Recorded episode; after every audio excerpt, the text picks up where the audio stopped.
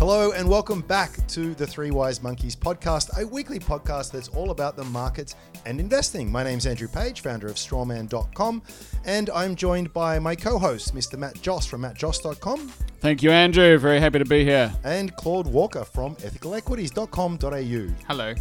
Guys, great to have you here. Matt, we're going to try and do three topics this week. What have what have we got for our listeners? Uh, so we're going to do EnviroSuite. Andrew's going to give us the rundown on a company he's very interested in for a while called EnviroSuite. Uh, Claude is going to share a company that he's done a fair bit of research on, Ooh Media. And I am going to talk about a company shooting stuff in a space called Rocket Lab. Shooting stuff into space. Does it Shooting get any better than that? Yeah, so maybe to get started, Andrew, uh, you could give us a, a rundown on EnviroSuite. Okay, so let me give you uh, a quick two or three minute pitch, and then I would welcome it very much if you guys could challenge me on this or ask any follow up questions I'm here. starting the uh, timer. Oh, we've got a timer, I've got a three timer. minutes. Look out. All right. Ding, ding, ding. So, EnviroSuite, it was formerly an environmental consulting business which developed a bit of uh, kit in house that sort of helps measure, track, and even forecast a wide array of different environmental pollutants. Uh, it became a pretty big deal in and of itself, so they decided to sell off the consulting part of the business, focus purely on this SaaS product. Still very, very early days. The business only worth about $28 million in terms of its market cap. But importantly, these guys have some really important reference sites, and the annualized recurring revenue is growing at a rate of knots. Um, just a quick step back, what their clients are really uh, anything that's from a port, uh, water utility, mines, agricultural operations, any kind of customer that has a need to monitor and plan operations around all kinds of different uh, environmental emissions. And this is super, super important because these guys tend to operate under fairly uh, strict regulatory compliance guidelines here, and there can be some fairly stiff fines too if they don't meet those. So they're already in the process of measuring and monitoring that kind of stuff, but it's done in a very old school kind of way. And this software really is a game changer. So these guys can uh, read any kind of sensor that's out in the field. They can point it to their platform, and you're up and running really within 24 to 48 hours or so. So, uh, big market opportunity. These guys are talking about three to four billion dollars. Uh, any small cap company will talk about that kind of uh, that kind of runway. But what's I think encouraging here is that these guys are absolutely delivering. Uh, they've doubled their annual recurring run rate. They're going to do that. They hope to do that again this year and again the year after that. Qualified sales pipeline shows that they're well uh, able to do that. Uh, tracking a little bit behind pace at this point in time, but just last week, gentlemen, these guys had a, uh, in fact, this week, I should say, actually had a pretty big announcement in terms of their first citywide deal uh, over in Kuwait here, with the customer saying that this is just an, an early trial, and if successful, there is potential for significant rollout. So, very, very sexy, very, very exciting. I think shares are worth 10 cents conservatively with a lot of upside, but this is most definitely a multi year hold. This has not insignificant risks at- associated to it. It should be pointed out that it's fairly liquid. Shares are extremely volatile, but for those able to ride through that and who really are operating on a three to five year time frame, I think things look pretty good right now. Excellent. Wow. How was that? two and a half and a Ca- half minutes? Two and a half minutes. Whew, The came two in and a under time. minute yeah, man. you got another. Do you want to maybe keep on staying on your positive scheme before we ask some tough questions? Please, no, ask away. Um, ask Alright. away. Do you you have an idea first. when profit might come if you exclude a bunch of costs? Well, you don't actually need to exclude a bunch of costs here, unlike some other companies. So these guys are not profitable at the moment, very well uh, pointed out. Um, they did a capital raise recently. I wasn't 100% happy with the quantum and the price that they were really raising it there. Was that my three minutes? That was three minutes, yeah. Um, uh, but uh, yeah, look, they've got plenty of cash in the bank. They believe that, in fact, if they come anywhere close to hitting their their forecasts, um, they'll be break even within really the next eighteen months, two years or so. Excellent. So two years. Write it down in your diaries. in two years, Subject to change. EnviroSuite is supposed to be profitable. Guaranteed. That's that's what they're saying. So, so Andrew, how much of the business is recurring? So you mentioned recurring revenue. Is it all recurring? It's or is not it, all yeah, recurring. okay, so how there's still a good part of that is um, there's a there a, uh, there's a hardware component and there's a software okay. component. By far and away, the, the software component is the majority of it. They have virtually 100% retention. I should have pointed out before. The only time they've lost a client is when that mine has shut down or is no longer uh, in operation. Uh, the recurring part, of, they don't actually disclose that separate, Ah. separately, but it would be up around the 70% mark at least, I would imagine. Okay. Um, You'd so- like to imagine? uh, or you think- I, I, I, I think it is. For, you Okay, can do some back of the envelope calculation. It changes because, for example, this most recent deal that they had actually involved 90 different sensors, what they call e-noses, electronic noses. Um, this sort of comes out of uh, their acquisition of Odotech recently, plus a bit of their own proprietary tech. Um, so when they have a hardware-software deal, the margins aren't quite as good, and then there is there is a certain certainly an upfront component. But for a lot of them, most of them, they are using existing sensors in the field that's already there from the clients, and then there's a much higher margin and a much higher recurring revenue component to it. But a high proportion, Matthew. It has all of the characteristics that you tend to associate with a with a uh, with a standard software as a service business. Nice. How long have they been listed, and what's their uh, history? They've there? been What listed- does that tell us? They've been listed for a very long time, but in terms of being listed as in their current incarnation as a software business, they've only been around for a bit over a year or so. Right. So they so were a you're- very different business. I see your angle here. You're like, oh that." no, don't look past one year back. it's not like the personnel's completely changed. Like there's a new CEO, but he was also previously the CEO back in the past. CEO is Peter White. He did leave the business, I'm going to say, about 18 months or so, uh, maybe two years ago. He came back after they repositioned themselves. That was always supposedly his passion. That's what he wanted to do with Yeah, no, I. I definitely think it's getting better, but I think the real ca- the reason this is cheap, I think when even if you're buying, and look, honestly, I've actually briefly I owned EnviroSuite. I bought it around current prices and sold it when it when it got pumped up right before a capital raising. Um, but I think the reason it's cheap is because it has a long history of disappointing people. And Matt once wrote an article, Six Signs Companies Are Dud. A number one sign, I think, you know, but it bears repeating. It goes, dilution might just be the dirtiest word in investing, and it can strike right when you least expect it. and I think that happened with the most recent capital raising as well. You, I don't think were expecting it. People weren't expecting it. No, that's not true. Uh, everyone, I think Oh, it was that's true. very widely expected. Yeah, it's true. Actually, to- that's right. I yeah. expected it as well. Yeah. Now that I remember, What, what was I thought? What was I thought was a bit disappointing? That's about why I it was that sold though. I expected it, and so I sold before they announced it. Well, they raised it seven and a half cents. I felt as though that was too cheap for what they had uh, been delivering. But you Um, could and argue they, did a good 10 job. million, which I think was pr- probably more than what they needed to do. But it seems like they got a good price. Like now it's below that the share price. Well, that would be a bad price for those that purchase. But yes, I take your point. Th- don't forget, this thing moves around. The other day when this announcement came out, it was up 25% in one day. You know, it'll be down 8% on another. You'll see an average trading day, which might be twenty or $30,000 worth of shares. So is it volatile? Absolutely. This thing has gone from like 5 cents to 11 cents in the last 12 months and every which way in between. So it is mm. going to move around a lot. So I'm not going just, I don't want anyone to sort of go into this thinking it's going to be a nice smooth ride. Even under the uh, fundamentals of the business itself is going to be particularly lumpy. They're going to be getting a lot of small deals and every now and again, like this most recent one, a very, very large multi-million dollar, multi-year kind of deal. So things are not going to be smooth with this, which is why I would never, ever, ever advocate buying this for anything less than a three-year time frame. But my point being is if that sales uh, trajectory comes in anywhere near what they're saying, and you look at this business three, five years out, this is legitimately a business that could be earning 30 to 40 million dollars in annual recurring revenue So- at that point in time.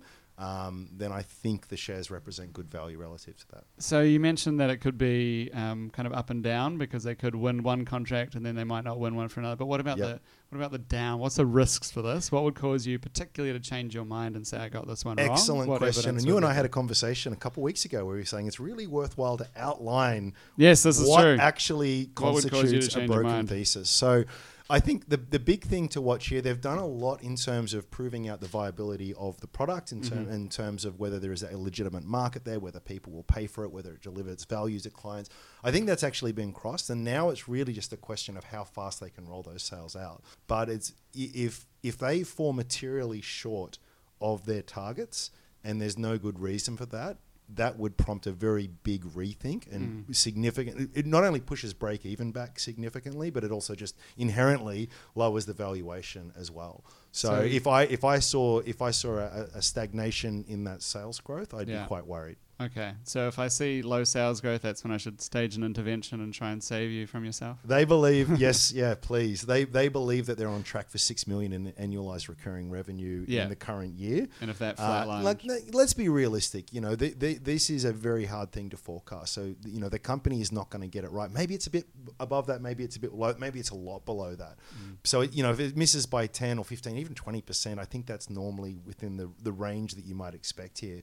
But if if that is, is falling materially short, and if you're seeing uh, the, the forward looking uh, guidance from there being pulled back a lot, that would definitely be room for worry.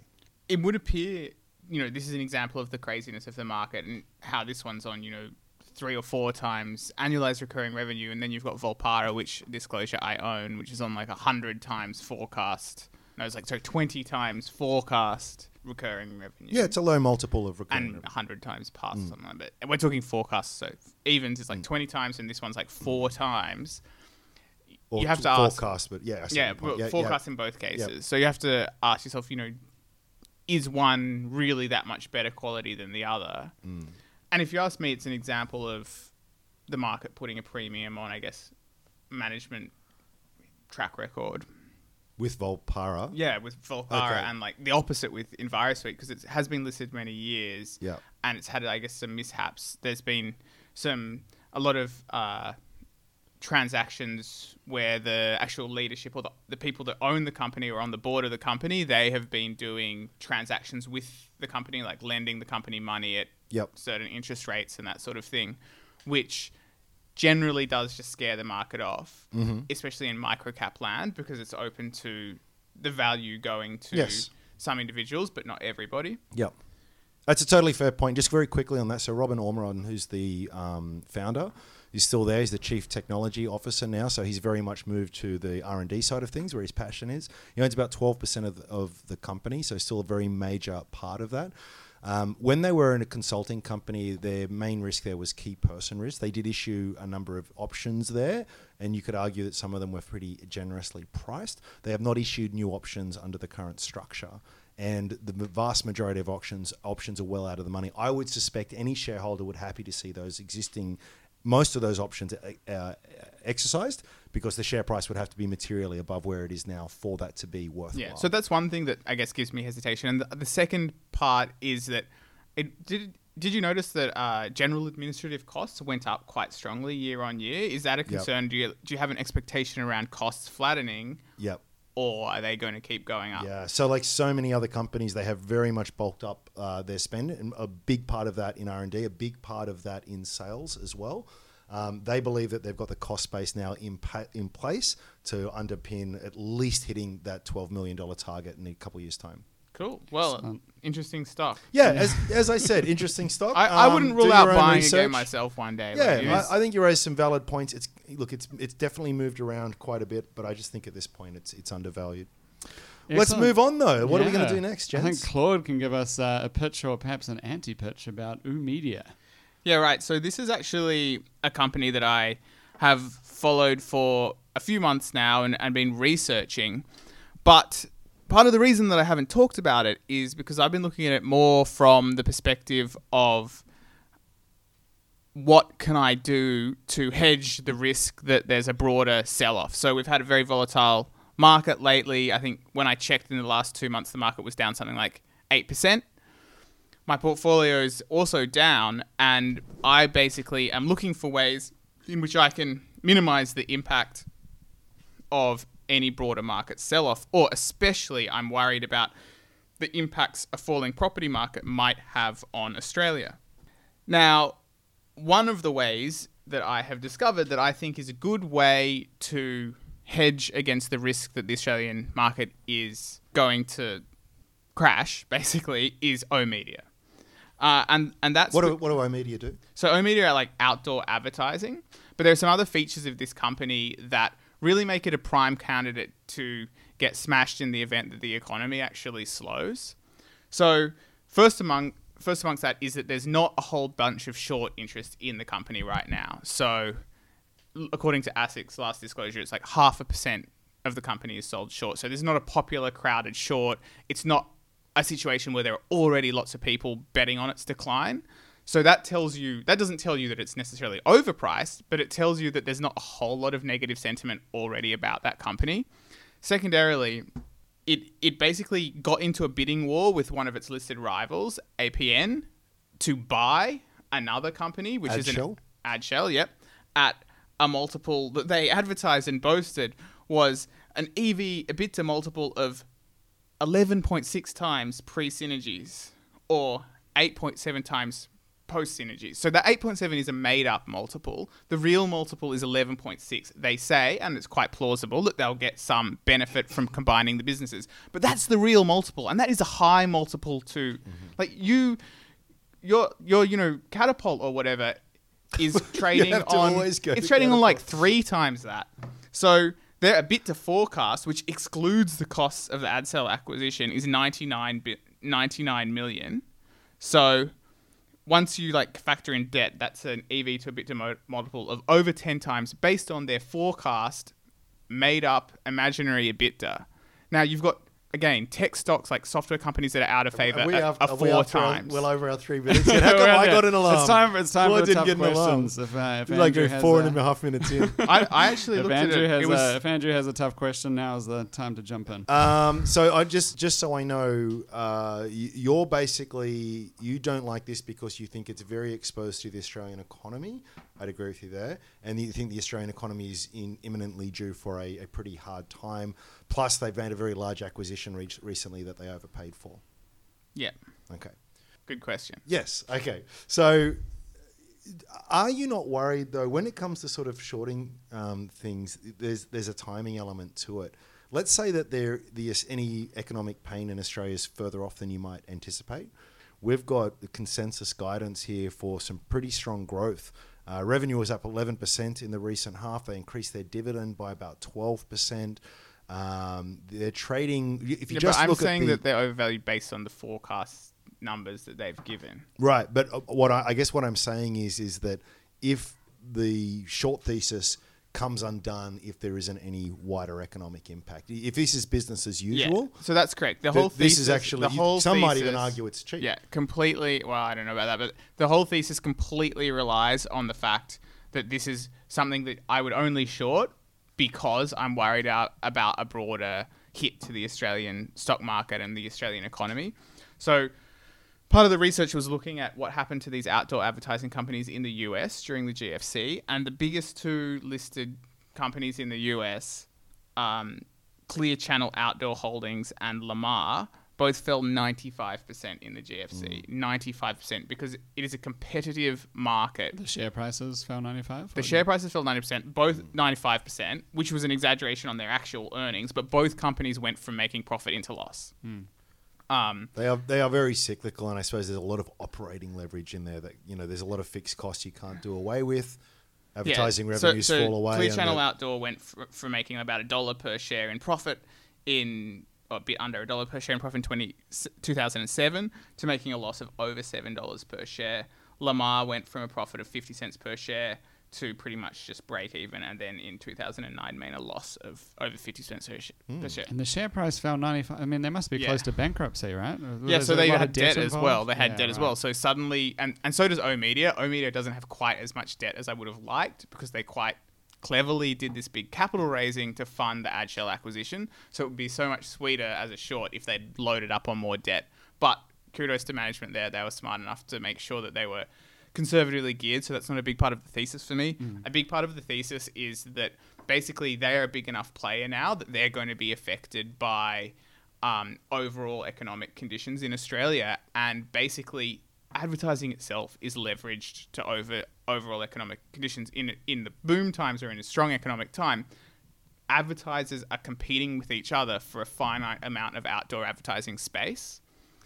When the economy slows down, everyone's suddenly that much less keen, and they have to start dropping their prices. It's probably the first thing you cut, right? Because it's like you're, you're making losses. It takes a long, especially outdoor advertising. It's not directly tied to anything, right? It's not Yeah. like paying a salesperson to go and make that commission. It's like brand advertising. So and it's also that. something that you might do more when you're launching a new product or you've got a new special thing that you really want to get out there, a new promotion, a new rebrand, or whatever it is. You just want people to see it. It's not necessarily s- Hmm. tied to a sale, as you say, but you get a lot of impressions.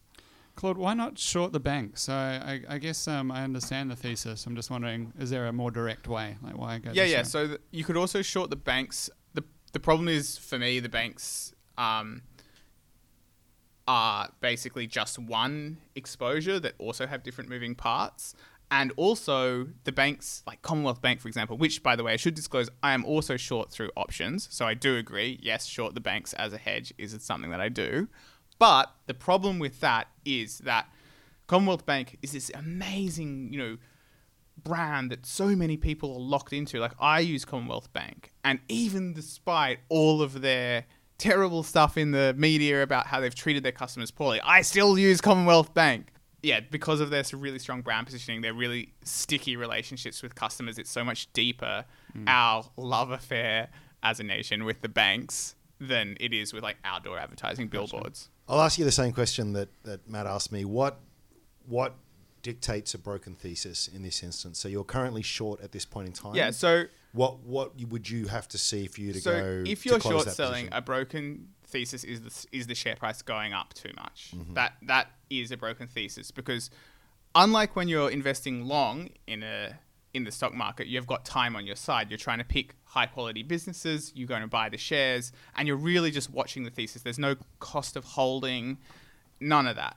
When you're short selling, you have a cost of essentially borrowing or however you're getting the exposure, and also the market can stay irrational longer than you can stay solvent. And then thirdly, there's unlimited losses, except if you're buying puts, which is how I short the banks, which is a safe, safer way of shorting. Mm. If you're actually just short, you have unlimited potential exposure. So ultimately, you have to start covering when your exposure gets more than is safe. So yeah, when short selling, just the share price moving too much in the wrong direction means that you're wrong, in my opinion. So what's happened is I've started shorting O Media at about four dollars eighty, and it's continued to fall for the last the whole time I've been researching it, and I've continued to add to my short position. The economics of doing that basically means that you're feeding profits that you've made into the position further. So that so Did you say you what's happened. started shorting at 480? Yes. Oh, so you're already well up then. Yeah, so I've made a fair bit of profit, but I've Yeah. continued to short it more. Mm-hmm. So I'm, if anything, just like I could le- lose all that profit if it goes up heaps, Right. and I, I, very quickly. I don't intend to do that because if it goes up a certain amount, I'll just cut it before I've lost very very much money. Last question for me: What is that ceiling? How do you decide where that um, where that limit is? What's your thinking around that? So the so the biggest thing that would change it is if it moved up on results that I thought were good. Um, and then secondly, it, it re- it's really just a matter of if it's if it's enough that I it's basically I don't I don't have a set limit. It's just going to depend on the circumstance. Like they put out an announcement the other day. I thought it was meaningless. The share price went up five cent. I like Don't didn't worry. do anything. But at the same time, if it moves up on news that's quite good, I might be very quick to cover cover myself there. Basically. Interesting. Excellent. Okay. Cool. Let's turn to space travel. Yeah. Um, we talking SpaceX? you trying to tease me? No, oh, no, that's just SpaceX. It's all No. about SpaceX, isn't No, it? no, no. Talking about Rocket Lab. Rocket Lab. Yeah, so Rocket Lab's a Kiwi slash US company um, sending stuff into space, as mentioned. Um, recently wrote it up at my, my blog, so I'll put that in the notes. But it's a super interesting company uh, because it's dem- democratizing access to space. So for a very long time, right, back in the 60s, we first put a man on the moon. A few years later, about three years later, I think was the last time that we sent someone to the moon.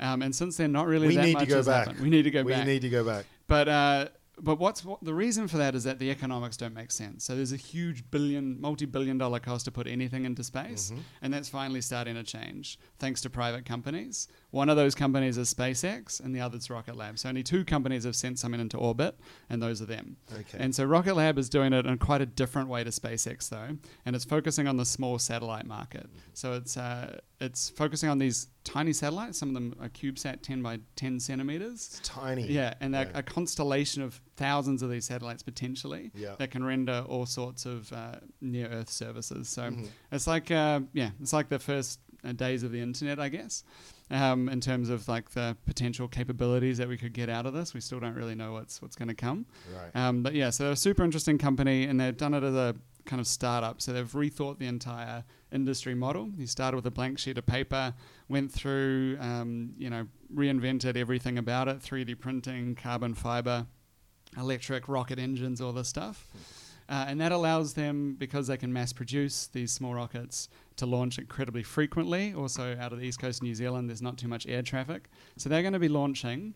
Last year, there was 20, or in 2017, there was 27 rocket launches out of the US in the entire country, the Right. whole year. Yeah. Rocket Lab's planning to do one a week Wow. by the end of next year and going to be doing one every 72 hours out in New Zealand by the time they're done.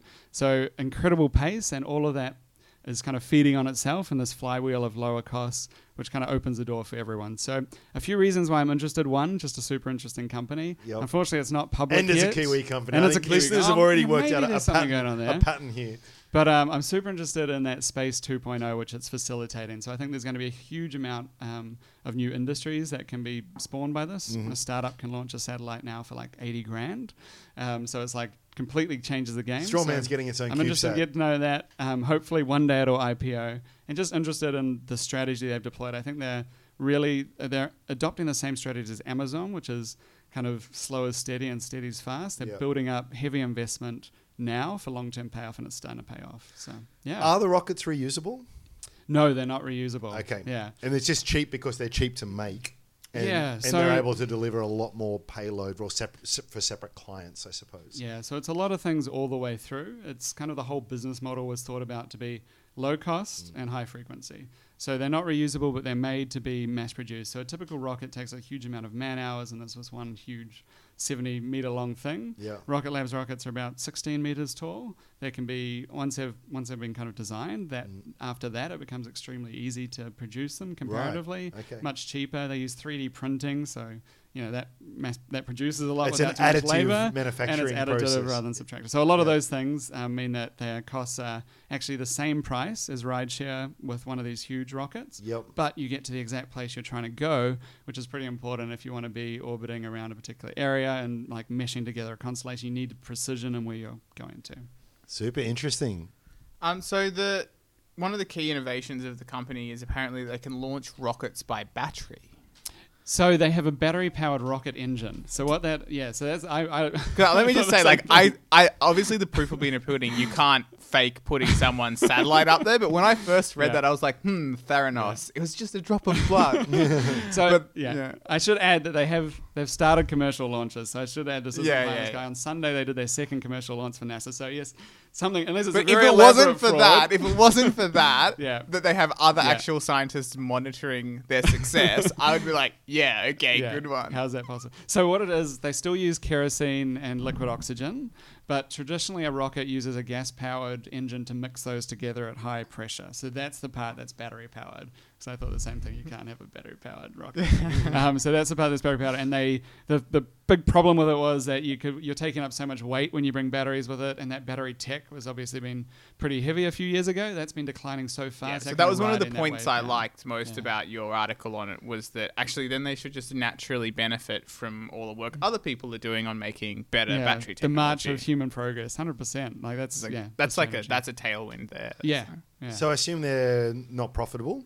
Uh, so they um, they've been venture funded today. They've Mhm. raised over 240 million. They just raised another round, but So this is Um, part your your fund. It's going to get some. It's going to get to. some pre-IPO, right? Peter Beck, if you're listening, Yeah. um, so they're they're not profitable right now. But when I, I had a call with Peter Beck, the CEO, and he said that they were expecting to be profitable by or cash flow positive by the end of the year, with only a couple of launches in at that Wow. stage. So uh, to me, from my analysis, I think they're going to when they hit scale one a week, they'll be massively cash flow positive. Yep. I think they've done all the work now, and then the costs of actually launching the rocket are pretty low. It's more like the field, um, like all the monitoring things, the launch bases, Mm, yeah. complexes, and all that kind of stuff. So, So yeah, so Very exciting. cool. try to get in on that one. Well, we, I, well, maybe we'll be able like to missed one out day. on share site.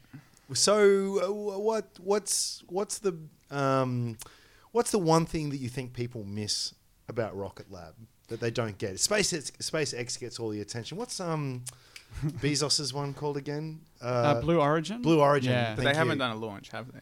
Uh, Blue Origin have they haven't gone to orbit, Oh, so okay. yeah, they've done launches, but they're yeah. I'll so get the, there. the other guys are all focusing on putting people up into space. I think the thing that people miss is that putting satellites, the small satellites up that Rocket Lab do, is super important. So Peter Beck has a saying, "I don't ship meat," which means they they have no plans to ever send humans into space.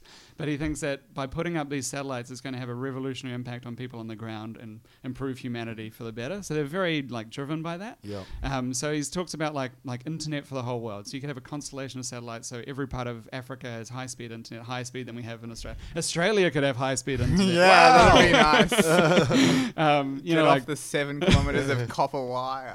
hundred percent, like uh, Earth observation, weather prediction, predicting natural disasters. Yeah. Um, there's a lot of things that we just uh, don't think about. But with satellite internet's laggy, right? You can't play games on that. So traditionally it has been because this, they're using these big billion dollar satellites that are really far away. But with the low Earth orbit ones, these tiny ones, you can fly them very close to the Earth, but you need a lot more of them. So you have like a thousand little satellites close to the Earth, and then it's not so laggy because it's not going too So, far. New Zealand, small country, but big player in space junk. yeah. Well, I was going to ask you about that. Yeah. There is. Um, I've been um, following actually this uh, pretty You've closely worrying recently. unnecessarily. There was, a, there was a really good interview I caught the other day, and it's one of those things that I know space junk has been sort of touted as a as a problem, but it's actually getting to Did you call the wife in? the really. There's a problem. We've got space junk. yeah, well, I, look, I, I don't lose sleep over a lot of things, but I mean losing a lot of sleep over this. Sell the house. the, the trouble, the fascinating thing about space junk is that there's a cascading effect that when this stuff starts to break up, and there's a, l- I forget the exact numbers, but a lot of it out there. Yeah. One smashes into a million pieces, so now you've got one piece traveling at 30,000 kilometers a second, now you've got 50. And then that hits more, which hits more, and, and then you actually get to a point where there'd be that much shrapnel flying around at insane speeds, mm-hmm. where something the size of a pea could just like rip through, like you know, a foot of platinum or something. I'm making stuff up blatantly now, but the point remains: it, it, it is It's is definitely there- hampering Elon's mission to get to Mars. It is, and Elon's talked about it as well. Yeah. Is there a is that something that these guys need to worry about? Is this something a problem that they are contributing to? Yeah. Or do you have any thoughts on that? Yeah, absolutely. So one, they're very um, passionate about reducing space junk. So they try to consider themselves like a, I don't know, a conscious um, capitalist part of that world. Cool. So they their most recent thing, they um, their extra booster, they added deep. Um, Well, orbited con- itself Conscious within a f- capitalism is within a debatable. few I'm, hours. I personally am not convinced pre- space junk's a bad thing. Because It's it a prevents, very bad thing prevents if- if anyone you leaving. like- the why is it billionaires bad? leaving Like, to I don't. I don't want them to escape. Like they're going down They're with us. make- How did you know my argument before I even said it? You know how I think. so much of the services that we rely on depend on I was like, trap We won't have everyone in here Trap the and be like, billionaires hey, us. guess what? There's You no gotta the escape. You're going to have to actually make it habitable. Yeah. Um, the other, I don't know where to go with that. Throw, throw space. That's a good On to the next subject. Um, but yeah, the other thing is the low Earth orbit stuff tends to they, they naturally decline out of Earth's orbit. So Yep. the big stuff stays up there for a very long time because Yep. it's far away, and this stuff is naturally coming back to Earth within a few years. So they're going to need to constantly launch more because Well, they're good- coming good back guys, and right? burning up and not creating space. And I guess at Yeah. 10 centimeters cubed, you, yeah, that's the you- other thing. You burn yeah. up pretty Yeah. quickly, right? Yes. Yeah, yeah, yeah. And So, much much lower chance of impact and the rest of it. yeah. Very absolutely. interesting. Yeah. Thank you. Okay, so well done, New Zealand. Yeah, well Yeah. done, New Yeah, Zealand again. thanks for that, Matt. All right. Um, once Cool. it's successful, we'll just claim it as Australia's own. What do you reckon, Claude? We tend to do that, don't we? Yeah, so there's an Australian Australasian- company in 20 Australasian years. There's company. an Australian company will be listed on the ASX, just like Xero, another great exactly. Australian company. Also, Volpara, really done a great job saving triggered lives. right now. saving lives. All right. Gents, Cool. uh, I think Let's we better wrap it wrap up. it That's up too much- there. too we much will, teasing. Oh, that's will- the shortest ever episode. Yes, it's short, and and by design, I think we I think we're a lot tighter this week. But which was a stay good thing. tuned for our special Christmas episode next week. Yes, Cool. we, we will do one, but we, we I think we may take a break at one point throughout the Christmas Year's. season. We'll uh, let everyone just sort of you know decompress, and then we'll be back bigger and better than ever next year. So, gents, uh, as always, thank you for your time. Remember, listeners, if you do want to get in touch with us, that email address is three wise monkeys podcast at gmail.com. You can also reach me on Twitter at sage underscore Simeon. Claude, Wait. I'll say my bit. Basically, Ooh Media is a bad stock, and I would not own it for anything. Disclosure: I'm short. okay, That's all I have to say about that. fair enough. Matt, uh, where can people? Oh, you uh, where people want to read this blog on? Oh yeah, uh, so mattjoass.com, m-a-t-t-j-o-a-s-s.com. I wrote about um, about Rocket Labs. You can read it there. Awesome. And uh, yeah, subscribe, just say, subscribe for some more goodness. Yeah, and uh, yeah, tell your friends about the podcast. If you're chatting to people around the barbecue at Christmas time, that kind of thing. That's it. That's it. I like Cool. it. All right. Word of mouth, guys. Thanks you. Thank you for your time, and we will catch up soon. Thanks for listening. Thank you.